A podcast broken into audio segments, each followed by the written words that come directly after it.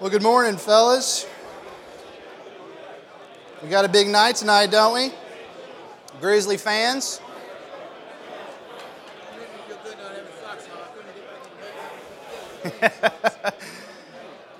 yeah, I think we got it tonight. That is, of course, if the refs don't rook us. I think Fizdale is going to pull it out. We're blessed to have that guy as a coach, I'll tell you that much. Well, folks, it's a blessing to be here with you this morning.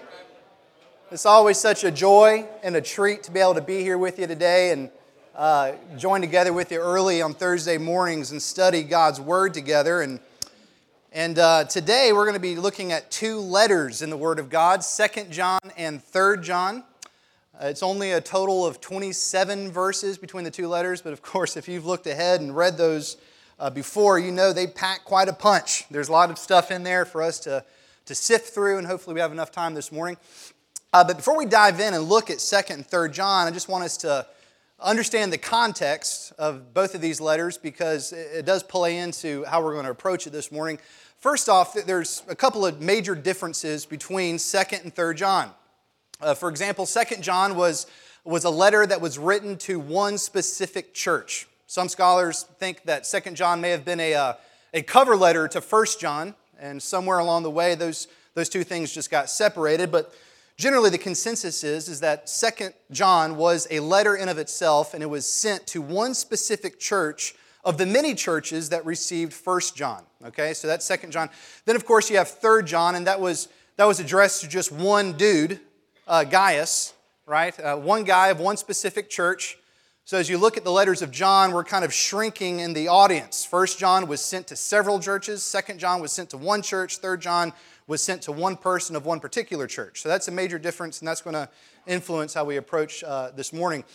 The second main uh, difference was the specific context in which these two letters were written. Second John was a letter that John wrote to this church to make sure they kept from aiding and abetting the ministry of false teachers, either by omission or commission, to keep them from assisting them in their false ministry and their falsehood. And if we talked about this at ad, you know, till we're blue in the face, there were many false teachers back then doing all sorts of weird things. And John is telling this one church that they're in specific uh, danger and to, you must stand on guard and, and be sure that you don't assist these people in their, in their evil work, either by omission or commission. Uh, keep from assisting them. So that's context Second John. Then in Third John, it's almost the exact opposite of that. It's, it's almost inverse of what we see in Second John. He wrote to Gaius and Gaius's constituency, the people he had influence over. And he wrote Third John to make sure that they continued to support faithful ministers of the gospel of Jesus Christ in their ministry. So Second John is guarding the truth, Third John is promoting the truth. Okay? So these are some major differences but even still, there are some significant similarities. Now, the, simila- the first similarity between 2nd and 3rd John is the general context in which they were written. Folks, we got to understand that during the time in which John wrote these letters, first penned them, there was great confusion for the church. Uh, there were many folks, Jews, pagans, Gentiles, that were coming to faith in Christ hand over fist. They were pouring into the church. And because of that, these little house churches were spawning all over the place. They barely knew what to do. Their house churches just popping up all over the place with their own ethos, with their own quirks and traditions, just like all of our churches have our own quirks and traditions. They're in their leadership styles and their own leadership preferences. Furthermore, because of all these churches were popping up out of nowhere, they were in need of pulpit supply. There was only so many apostles to go around, and even John himself couldn't make it to all these churches regularly. So essentially, what these apostles did and what John did and with these churches that he's writing to is that he sent out circuit preachers.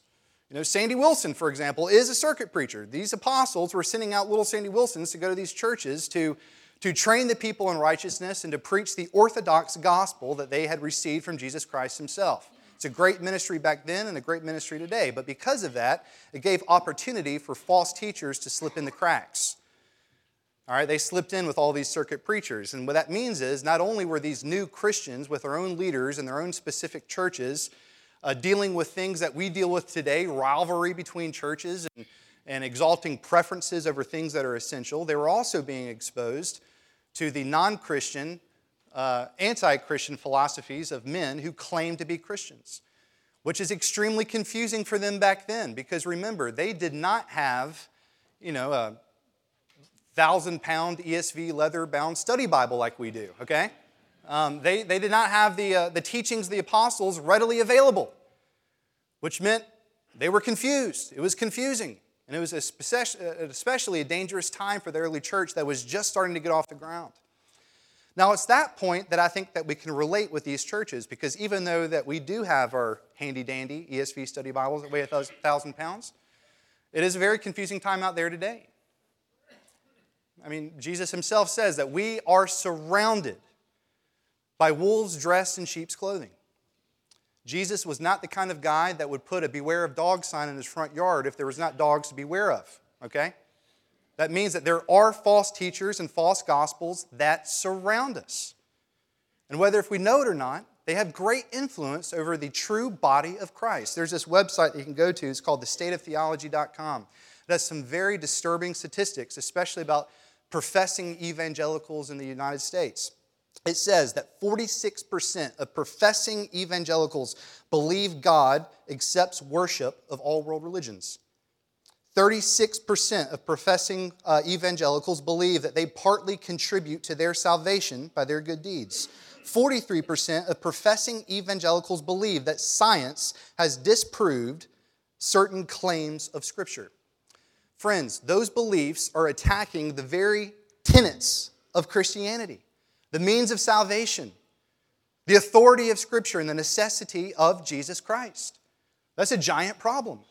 Our world, and our, I mean, rather, our, our church, the evangelical church even, is greatly influenced by the false gospels and the false teachers of this world. As a college pastor, I saw many young Christian men and women who left home for the first time. They went off to their university and went off to their private schools and their liberal colleges.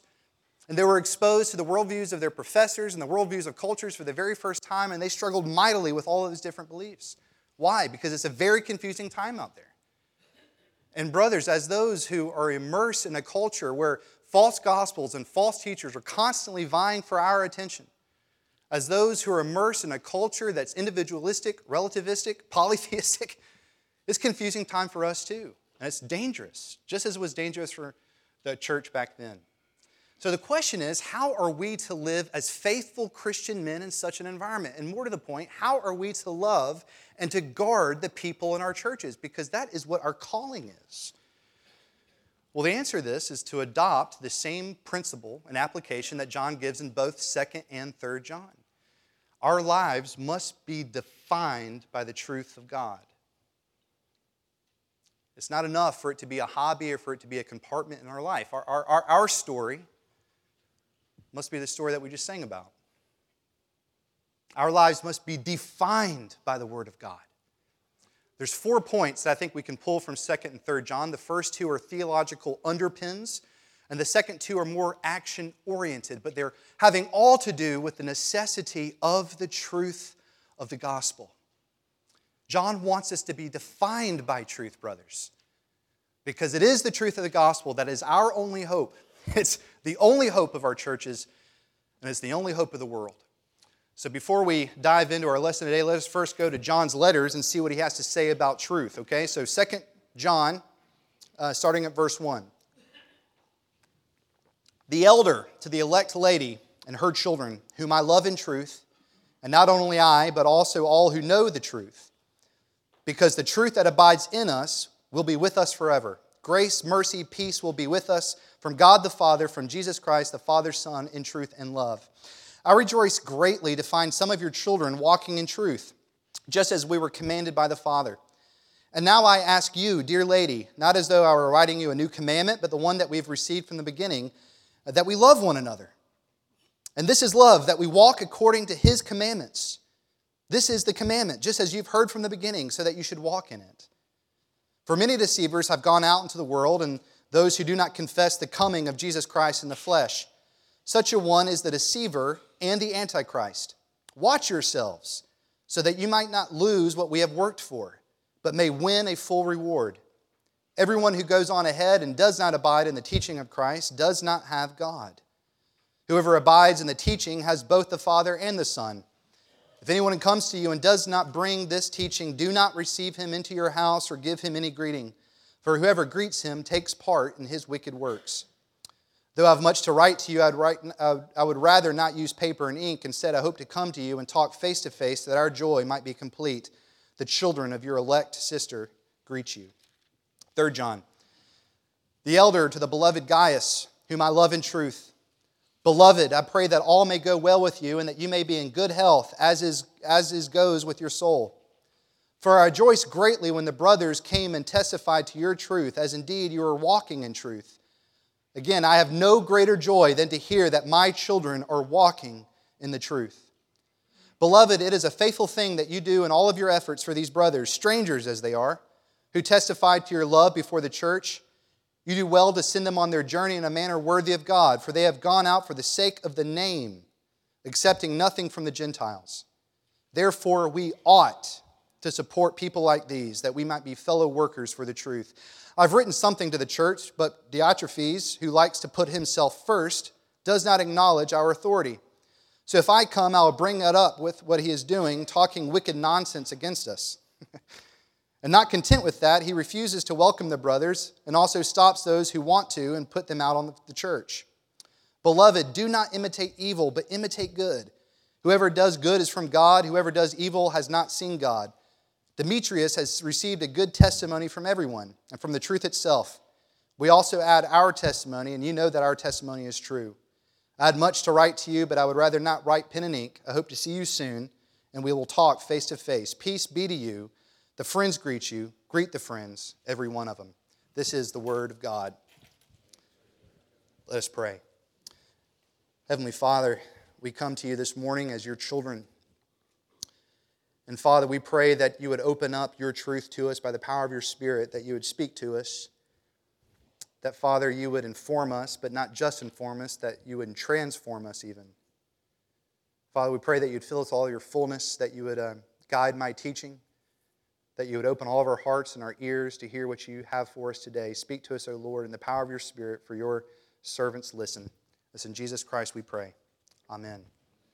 Okay, so there's four points, and the first two are theological underpins that Paul give, or rather that John gives us, so that we can actually be faithful men in this world that's just simply sideways, and so that we're able to encourage and protect those that we love and care about in our churches. So, number one, we see that it is good for the people of God to be united in truth. All right, we see this in 2 John, the first three verses, and the first four verses of 3 John. It is good for the people of God to be united in truth. Now, if you notice, in both these letters, John addressed his audiences as the elder. He was the elder, which was kind of unusual. There's no other apostle that wrote like that. Now, when John uses that phrase, he's making uh, two statements. First statement he's, is a statement of authority, right? Notice he doesn't say a elder, right? He says the elder. I'm not just any old normal elder of the session. I, I am the elder. All right, I'm the head honcho for you churches, and what he was essentially saying is that I'm a, an apostle of Jesus Christ. I was his beloved disciple. You look to me for orthodoxy and training in righteousness. You look to me to give you the words of Christ because I was there. I am the elder, so it's a statement of authority. But not only that, it was a statement of affection. Because those of us in churches who have elders, or if you are an elder, you know a primary role of an elder, right, is to be a shepherd. And if you're going to be a shepherd, that means that you love and care for and tend the flock. And so, what John was saying is, hey, I'm your authority, but I'm also your elder who loves you and cares for the nurturement of your soul. I'm for you, John is saying. Now, it's that particular point, his affection for these folks, which we see, of course, all over those seven verses, that I find particularly interesting. Because remember, John did not frequent all of these churches that he was writing to. Okay, there wasn't one giant church in the center of town where thousands of Christians went to that had a coffee shop and a bookstore in the lobby, right? They did not get together for Wednesday night suppers and have chili with these elders, okay? There, there were small churches all over the place, which means that John was pretty much a stranger to these people, and these folks were strangers to John. But what does he say in verse 1? He says, I love you in truth. They might have been strangers to John, but John loved these people. Now you say, Barton, that's not very illuminating. The man is an apostle. Of course, he's going to love Christians. Well, I disagree, but again, look what he says in 1b. He says, Not only I, but also all those who know the truth, other Christians like you, love you who are walking in truth. What's my point? It wasn't just John, but it was normal Christians from different churches that had their own different ethos, that had their own leadership style, that were united together and had authentic love for one another. Friends, how extraordinary is that? Because we don't really see that often in the church today. As evangelicals, we are united, but we're not often known for our unity I mean, in the world today. In fact, more often than not, we're known for our disunity amongst churches and denominations. Whether it's on the college campus with college ministries fighting each other over the same students, or if it's one church exalting itself over another church in the city as being the best church or having the most people in the seats, we're often known for our disunity. And folks, that is not how it's supposed to be as the body of Christ. So, how then and why did this church become unified? And what can we learn from them? First and foremost, they were unified in truth because they were united around the essentials. These churches were united around the essentials of Christianity. No doubt these churches had their own different traditions, own, their own little things that they cared about, and that's, that's fine, but they, still they were united. Okay, these churches had their own little things. We see this in all of Paul's letters. In fact, the house churches in Corinth, they loved their own pastors, right? They, they kind of circled around who their preacher was. We love our preacher. He's the, the funny guy. He's the most, he, he actually ends on time. We, we love our preacher, and, and that's fine to be supportive and, and gushing over your own preacher and pastor. That's fine. Look in Rome, you had the Jewish Christians and the Gentile Christians, and they certainly had their own traditions, and and that was fine too, unless those minor differences, these secondary things, brew disunity in the body of Christ, which is exactly what happened in Corinth and in Rome. As it turns out, back then, these preferences and these secondary issues brought great disunity. And folks, it, it brings disunity to our churches today. For crying out loud, worship style is one of the great disunifiers in the church. I mean, are we going to be an organ led church, a contemporary led church? Are we going to be reserved in our worship? Are we going to raise our hands? And if we're going to raise our hands, how high do we raise our hands? Are we way up here? Are we down here like we're carrying a TV? I mean, what are we supposed to do with our hands for crying out loud? And it's silly, but sometimes these silly things, these silly differences bring great division in the church. And that's just one example. There's many other things that bring division between denominations and even within a singular church itself. Now, the great sadness about this is that division flies in the face of one of the greatest miracles that Christ accomplished. And it's the miracle that we actually see in one of Paul's epistles, Ephesians chapter 2 verse 14, where Paul says, "Christ through his work on the cross has torn down every dividing wall of hostility between us. He has made us one, reconciling us together in him, making peace." Friends, this is a miracle that the cross of Christ unites us. Doesn't matter what denomination you are, if you're a Bible believing Christian who follows Jesus Christ, we're in the same body of Christ. The cross brings unity out of diversity. That is a miracle if you sit down and think about it. But the point is, when we allow, as Christians who follow Jesus and love Jesus, this unity to brew, amongst us and rivalry to set in, what that means is that we have allowed something other than this, the centrality of Christianity, the cross of Christ, to become top dog in our lives. And that brings disunity. So, so what Paul is saying here that it's fine to, or John is saying it's fine to have our differences, even feel strongly about them. But if we're going to be unified in the body of Christ, we must major on the majors and not the minors. We must exalt Christ, Christ crucified, Christ resurrected as priority in our lives and in our churches. Secondly, if we're going to be unified, we must view each other as we truly are family. I find it interesting that, that John was not only uni- unified in thought with these people. They weren't just like minded. John actually loved these folks, and these folks actually loved John. Folks, you can be like minded with someone and not really have the warm and fuzzies for them. You know what I'm saying? I mean, for example, in the SEC, as SEC fans, all of us agree with Nick Saban that Bama is the, is the best team in town, right?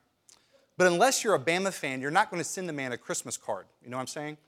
Auburn fans, they gave him the nickname Little Satan. That is not a term of endearment, folks, okay? You can be united with someone in mind and not actually have the warm and fuzzies for them and not love them. But John and these Christians, they were united and they actually loved each other. which is amazing. I mean, look at the language that he uses. 2 John verse 1 to the elect lady, church. That's what that means. The elect lady and her children, members. 2 John verse 3 grace and mercy and peace from God, who the Father. 3 John verse 4 no greater joy than to hear my children walking in truth. Friends, these folks might have been acquaintances, but that is not the language that acquaintances use for each other. That is the language that family uses for each other. And the reason they used such language and had such affection for each other because God's work through Jesus Christ, that's exactly who they were. And as brothers today in Christ, that's exactly who we are. We are family. The guy you're sitting next to, you might not know him, you might go to a different church. If he's a believer in Jesus Christ, you're a believer in Jesus Christ, you are brothers, and you're going to spend eternity with each other. we are brothers in the one body of Christ. Now, John shows us how this happens. Look at 2 John verse 2. He says, I love you because of the truth which lives in us and will be with us forever.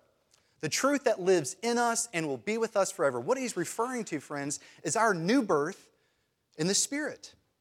It's the same language that Jesus himself uses, that John records in John chapter 14 when Jesus promises us the Holy Spirit. Jesus said, The Father will give you the Spirit of truth, who the world cannot receive because they don't know him, but you know him, for he dwells in you and will be in you. So, what he's saying is that we can't have the truth in us. We can't live by the truth if we've not been born of the Spirit, and we have been born of the Spirit, and that's why the Spirit of truth dwells in us. Okay, so as Paul says, we've been born of the same Spirit. We have been adopted into the same family where God is the Father to all of us as brothers in Christ. And as brothers in Christ, we have the same love for one another, the family affection. Now, what that means is if you're a Baptist or a Presbyterian, a Anglican, a Methodist, whatever it might be, it doesn't matter. It doesn't matter if you don't really know each other all that well. You're not an acquaintance. And you're certainly not a rival, you're a brother. And John says we are to love each other as brothers. And friends, how encouraging would it be for our congregations, especially the younger folks that are about to go off to college and be exposed to so much heresy and false teaching, if they knew that thousands of men in the city of Memphis were united together in truth, loving Jesus and loving to make him known? That's encouraging stuff. We must be united in truth. And we do that by majoring on the essentials viewing each other as family, and thirdly, understanding that this is our command. In verse 4 of both letters, John says, Walk in truth. All right, we're going to talk about what that means in just a second, but for John, we cannot be united in truth if we're not walking in truth together. Now, again, we're going to talk about that in just a second, but I want us to understand why John gives us this command. Number one, it's for our good, okay? Go back and look at verse 4 in both letters. He says, because you walk in truth, it gives me great joy. He's not just throwing out words there. He says, It gives me great joy to know that my brothers and my sisters, those I know well and those I don't know well, are walking in the truth. It gives him great joy to know that. Why? Well, I mean, we don't have a whole lot of time, but a good place to start to understand is John chapter 15, where Jesus commands us to abide in his word which at the end of the day is essentially the same thing as walking in truth. And when Jesus says we abide in his word, what happens? Four quick things that we see in John chapter 15. One, we will be fruitful in ministry. The only thing that's ever really going to last from this world, ministry, we're going to be fruitful in if we abide in God's word, if we abide in Christ, if we walk in truth. What more could you want for your church and your children that they would be fruitful in the ministry of Jesus Christ? The only thing that's really going to last. Secondly, we're going to grow in Christ likeness. We're going to actually become more and more like Jesus. Thirdly, we're going to be prevented from being cut off from God because we're abiding in Christ. And, and lastly, we're going to be filled with the joy of Christ. I wish we could talk more about those things, but folks, just think about that. And that's exactly what these early Christians were doing, and this gave John immense joy. It didn't bring him joy about how many folks were going to their churches or who got the right job or who married who. It gave him great joy that brothers and sisters were walking and being obedient to Jesus Christ and growing in Christ's likeness and growing in their intimacy with Him. Friends, our greatest good, the greatest good of our family and those in our churches, is that they would be walking in truth. It's for our good. Secondly, it's for God's glory. In Jesus' Sermon on the Mount, he calls us the city on the hill salt and light to the world, that when we follow him, abide in him, we shine the light of Christ so the world might know his glory and get a sliver, a glimpse and a sliver of the life that he offers. We abide in truth because it gives glory to God in the world. Some of y'all may have seen this uh, video that just is a recent video. It's of a, a Christian woman in um, Egypt. And she's being interviewed by who I assume are uh, um, these Islamic Egyptians. But she's being interviewed. She's a Christian. And her father happened to have been murdered in one of the churches that uh, was blown up on Palm Sunday, if you remember. So they're interviewing this lady. And of course, she's weeping. They're asking her how she's feeling, if you can imagine. But she said that she's fine because she knows her father's with the Lord. There's a long clip, I can't quote it verbatim, but over and over again she goes, I know my father's with the Lord. I forgive these terrorists. I love these terrorists. What they did was wrong, but I forgive them and I love them. And one day I hope they would understand and know the love and forgiveness of God. And she broke down and started weeping, and the interviewer hugged her and kissed her. Then it panned back to the host of the show. And you got to watch this video to see this guy's face. I mean, he is just dumbfounded. He, he, I've never seen a forgiveness like this. Christians in Egypt, they're made of steel, he said. If I was in her shoes, I would never forgive those people. These Christians in Egypt, he said, are made of a different substance. Do you know what substance they're made of? The truth of the gospel of Jesus Christ. And what John is saying is when we're united in truth, when we're exalting Christ above all things, when we're walking in Him, the world is going to take notice. And they're going to say, there's something different about those people that meet at Amen every Thursday morning. And God is going to receive glory. So, how are we going to be faithful in a world that's sideways? And how are we even going to begin to love and protect the people of our churches? We must be united in truth. We must exalt Christ above all things okay? Because for our good, it's for the encouragement of the people in our churches, and it's for glory of God in the world. Secondly, we must fulfill God's command to walk in truth, and we do that by following Jesus. All right, that's the, we see this, um, I think the verses should be up there somewhere. We see this in 2 John and in 3 John. We fulfill God's command to walk in truth by following Jesus. Now, that's an easy way to summarize it. It's a little bit more nuanced than that, so let's kind of flesh it out a little bit. If you look at 2nd and 3rd John, if you sit down later today and read it, and read it with the eyes of culture and the secular person, and see some of the things that John spits out, for example, the truth, And if you read some of these concepts that he's talking about, it would blow your mind, and it blows the mind for the people out in the world. Why? Because they have a completely different framework and understanding of the three major themes that John talks about, particularly truth, love, and obedience. When it comes to truth, for the world, if it's not scientifically verified, there's no such thing as the truth. There's many truths, and you are the ultimate decider of what is true for you. That's how the world goes about truth. When it comes to love, we know they've completely squashed that whole thing. It's this sentimental, ushi, you know, thing that's a transactional enterprise that if you scratch my back, I'm going to scratch yours. That's how they view love. And when it comes to command in the context of religion, they said it's basically just a list of do's and don'ts that you do to earn the favor of God. And it doesn't really matter who God, what God you follow, because all roads lead to the same God anyway. So that's truth, love, and command. Now, obviously, that's hogwash. And if we're going to follow Jesus and walk in truth, we need to understand what those three things are. So, really quick truth. When John uses the word truth, this is what he means God's story of saving the world and the person of Jesus Christ. When he uses that word truth, that's what he's talking about. God's historical redemptive plan to save the world, which climaxes in the person and work of Jesus Christ. Listen, true reality, the true story out there is not what the world says it is. It's not about us going to the right college, getting the best degree, getting the best job, marrying the best looking girl on campus, having lots of kids, making lots of money, retiring, and then dying. That's the story of the world, but that's not the true story. And the true story of the world isn't even really about you, even though the world says it is.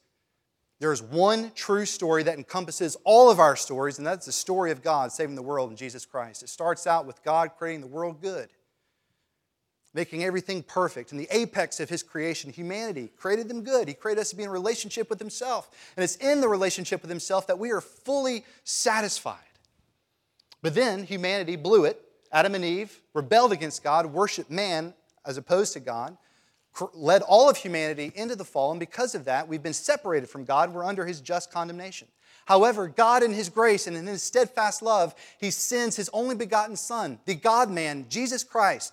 And through his incarnation, substitutionary atonement, and resurrection and ascension, he has freed us from the condemnation of God. He's absorbed God's wrath. He's freed us from our sin. He's restored us back to God, to each other, and he promises one day to make us completely new.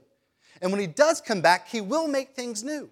And he will establish his kingdom in full. And friends, when he does that, everyone who is trusted in Christ will be gathered before the throne of Christ, before the glory of Christ, receiving the love of Christ for all of eternity. That is the one story that makes sense of our lives. So, truth, that's what John is talking about. Now, love, of course, he's not talking about the junk that we see on movies and television. He's talking about the sacrificial love of God that's perfectly manifested in that story in the person of Jesus Christ. When it comes to command, it's not a list of do's and don'ts that we earn favor with just any God, but it's the command to follow Jesus in response to the love that we have already received in Jesus. And that's important that we hear that. It's the, it's, it's, it's the command to follow Jesus in response, not to earn, but in response to the love that we have received in Christ. Let's listen to some of these teachings of Jesus and John. What does Jesus say in Matthew chapter 22? He summarized the law of God and all the things that he has ever taught and said by commanding us to love God and to love our neighbor. What does it mean to be obedient to Jesus, to follow him? It means to be a person of love, to love God and to love people. Then we see in 1 John where John says, This is God's command to believe in Jesus and to love one another as he commanded. Let us love one another. Love comes from God, and everyone who loves has been born of God and knows God. Now, what is this talking about? Notice in all three of those terms, what is central to all of them is the person of Jesus. Jesus is central to truth, he's central to love, and he is central to our obedience. And this is the genius of John and the genius of the Christian faith.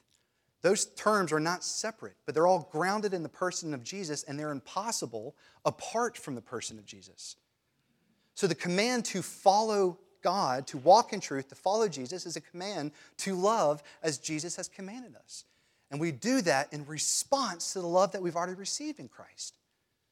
Okay, so this is the command that we must live if we're going to be faithful men of God in a world that's sideways. Now, practically speaking, really quick, what does that mean? It means that first we must possess this story personally. Okay, this story must be the song that we just sang. Is this your story and the song of your heart? It's not a matter of simply knowing the story. It's not a matter of earning the story or achieving the story. It's a matter of receiving the story by faith. Uh, modern theologians say that the max exodus that we're seeing from younger Christians in the church today is a result of them modeling the faith they saw before them. Okay, and so what that means is they, they looked to the older generations and they saw people who did not take this truth seriously, who did not embody it personally, and they think to themselves, if, if, well, if they didn't do it, why should I do it? That's what modern theologians are saying is the result, or the cause rather, of the mass exodus we're seeing in the church today. Friends, we must possess this story personally. You're never going to follow Jesus unless you've received the love of Jesus. And you're never going to receive the love of Jesus, you're never going to desire the love of Jesus if you don't see your need for the love of Jesus. We must embody this story personally. Secondly, we must practice this truth publicly.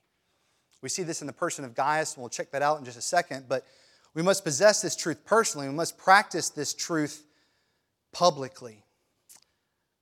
Have you ever heard the, uh, the old saying that faith is a private thing? It's like politics, keep it personal.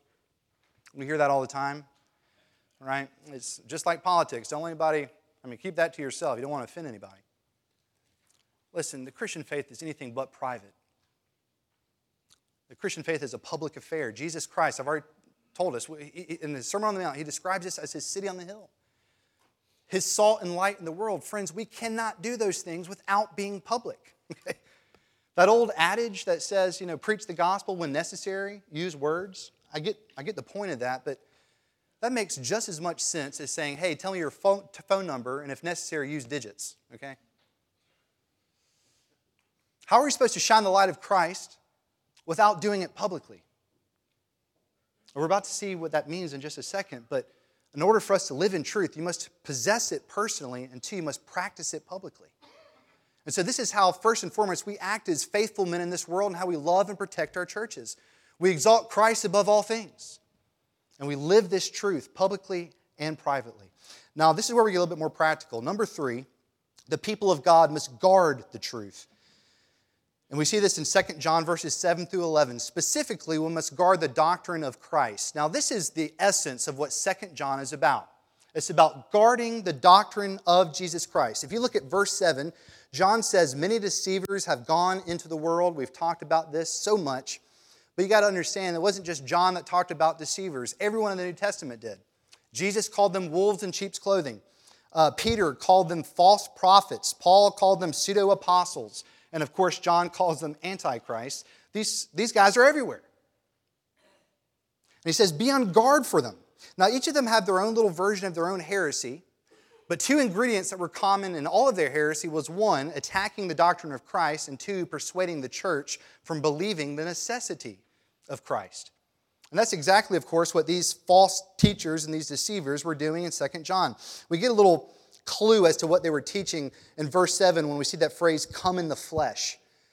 Okay, what that means is that they were denying the historical and physical incarnation of Jesus Christ, that you could have a full and saving knowledge of God apart from Jesus, which of course is blasphemy and heresy, and John obviously took, took cause with that, right?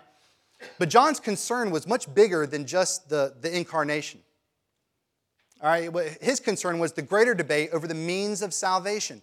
If you do a little word study and you do to come, whenever John uses that phrase in his gospel or his letters, it's always in the context of saying not only has Jesus arrived on the scene, but he's arrived on the scene to act in a redemptive way.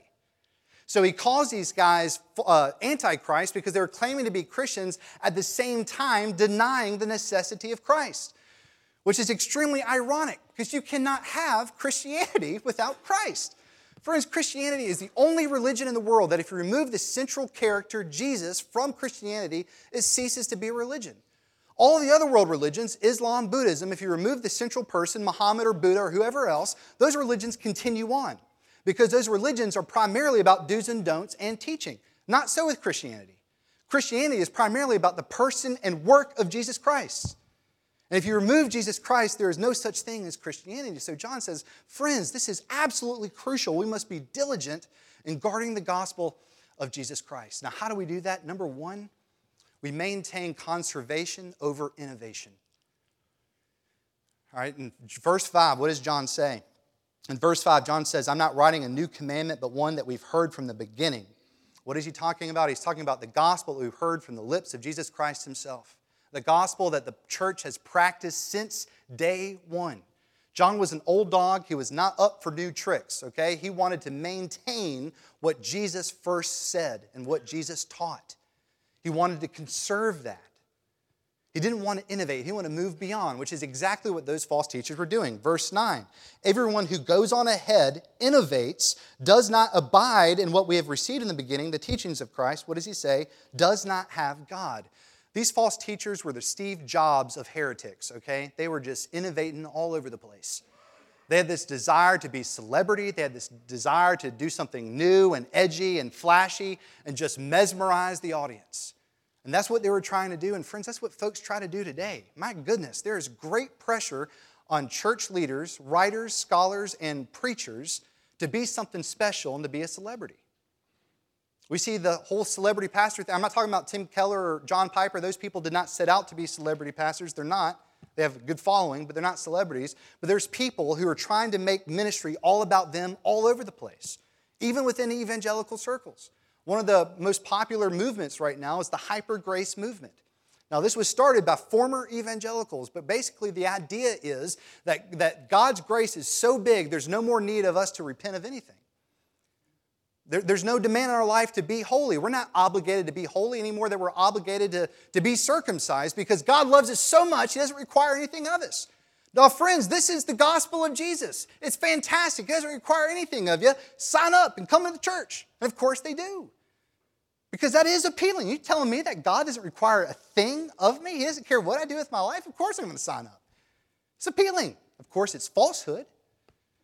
God in His grace accepts us as we are, but friends, God in His grace does not keep us as we are, and that's the good news of Jesus Christ. Do you understand what happens when we move beyond the gospel of Jesus? We lose the gospel. And for heaven's sakes, why would we want to move beyond the person of Christ anyway? The gospel of Jesus is the greatest news to ever dawn this earth. Some of y'all know the uh, Reverend Dr. Lockridge, an African American preacher from long ago. He has this famous sermon, That's My King. And it's one of the things I listen to most often on YouTube. It's highly encouraging. But I love what he says about Jesus. He, he just, he's, just, he's just rolling off these things about Jesus and who Jesus is and the titles of Jesus to remind you of how great he is. Here's just a few things he says. I'm going to ruin it because he's a gifted preacher. He says, Jesus is the highest personality in philosophy, he's the fundamental doctrine of true theology, he's the author of salvation, the perfecter of faith. He is the key to knowledge, the wellspring of wisdom. He's the greatest phenomenon that's ever crossed the horizon of this world. He's unparalleled, he's unprecedented. His life is matchless. He takes sin seriously, but his grace is sufficient. Friends, his word is enough. He is God's Son, the sinner's Savior. He is the roadway to righteousness. He is the highway of holiness. He is the gateway of glory. He heals the sick. He binds the wounded, and he saves the lost. That's my King. And that is our King. And why, in heaven's sake, would we ever want to move beyond the gospel of our King? But that's what the deceivers out there want us to do to move beyond the necessity and the centrality of Christ. And so, what John is saying as the church, we must make sure that we're not looking for something new. Listen, those deceivers, they're not just idiots, they're playing into the desires of our heart. The desires of our heart is to not worship and follow that king. That's the I mean that's the, the worst part of our sin. We don't want that king. And the enemies of the church know that. And so they set out to, to lead us away from this king of glory. And so John is saying, brothers, do not move beyond what we received from the beginning. Don't go on to something new because the gospel of Jesus Christ is the only thing that can make you new. Don't set out to celebrate a celebrity, but get on your knees every single day. And this is what we must do. We must get on our knees every day and thank God for the ho hum, ordinary preacher in our ordinary churches who preach week in, week out the extraordinary gospel of Jesus Christ. This is the most important thing in the world. It's the most important truth in the world. And we guard it. Now, the second thing we do by guarding it is that we reject those who deny it.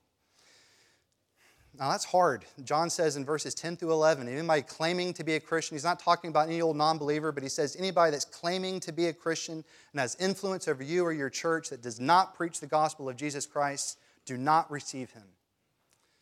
Now that's challenging. It's, it's uh, confronting, and friends, it, it doesn't seem all that loving. And of course, the world would agree with that. But I want you to understand who is saying this, okay? It's the, it's the Apostle John, the man who talks more about loving our neighbor than anybody else in the New Testament. He champions the love of God and the command to love other people, but he's still the person that says this. It's kind of like my mom. My mom was the most forgiving person. I could get away with murder with my mom. If you ever saw her mad growing up, you knew there was some bad juju going on. There was a reason for my mom to be mad. And that's what John was going on right here. There was something about that was happening here that John knew was, was, was, could be devastating to the church. And what was devastating to the church? What could have been devastating to the church? To separate truth and love. And John says it's impossible to separate truth and love. We cannot have truth without love, and we cannot love without truth. And that's what these folks were trying to do, and that's what people in the world try to do today. So John says, guard this. Guard this truth and love. It's the only hope for you, it's the only hope for your churches, and it's the only hope for the world. Like Paul tells Timothy, in love, we must guard the good treasure deposited to us. And, brothers, that's what we must do for the sake of us and for the sake of our churches. We guard the truth. Lastly, we must be the people of God who support the truth. Better words, promote the truth. We see this as the point of 3 John. Second John is to guard the truth, third John is to promote the truth. Now, the key verse right there is verse 8. And in verse 8, what we see is this is our moral obligation as believers to promote the truth of God. He uses that word ought right there. That word ought is about moral obligation. And what is our moral obligation? To work together for the sake of the gospel. That, that, is, that should be the main priority in all of our lives. Our main ambition in life to work together for the sake of the gospel of Jesus Christ and the furtherance of his kingdom.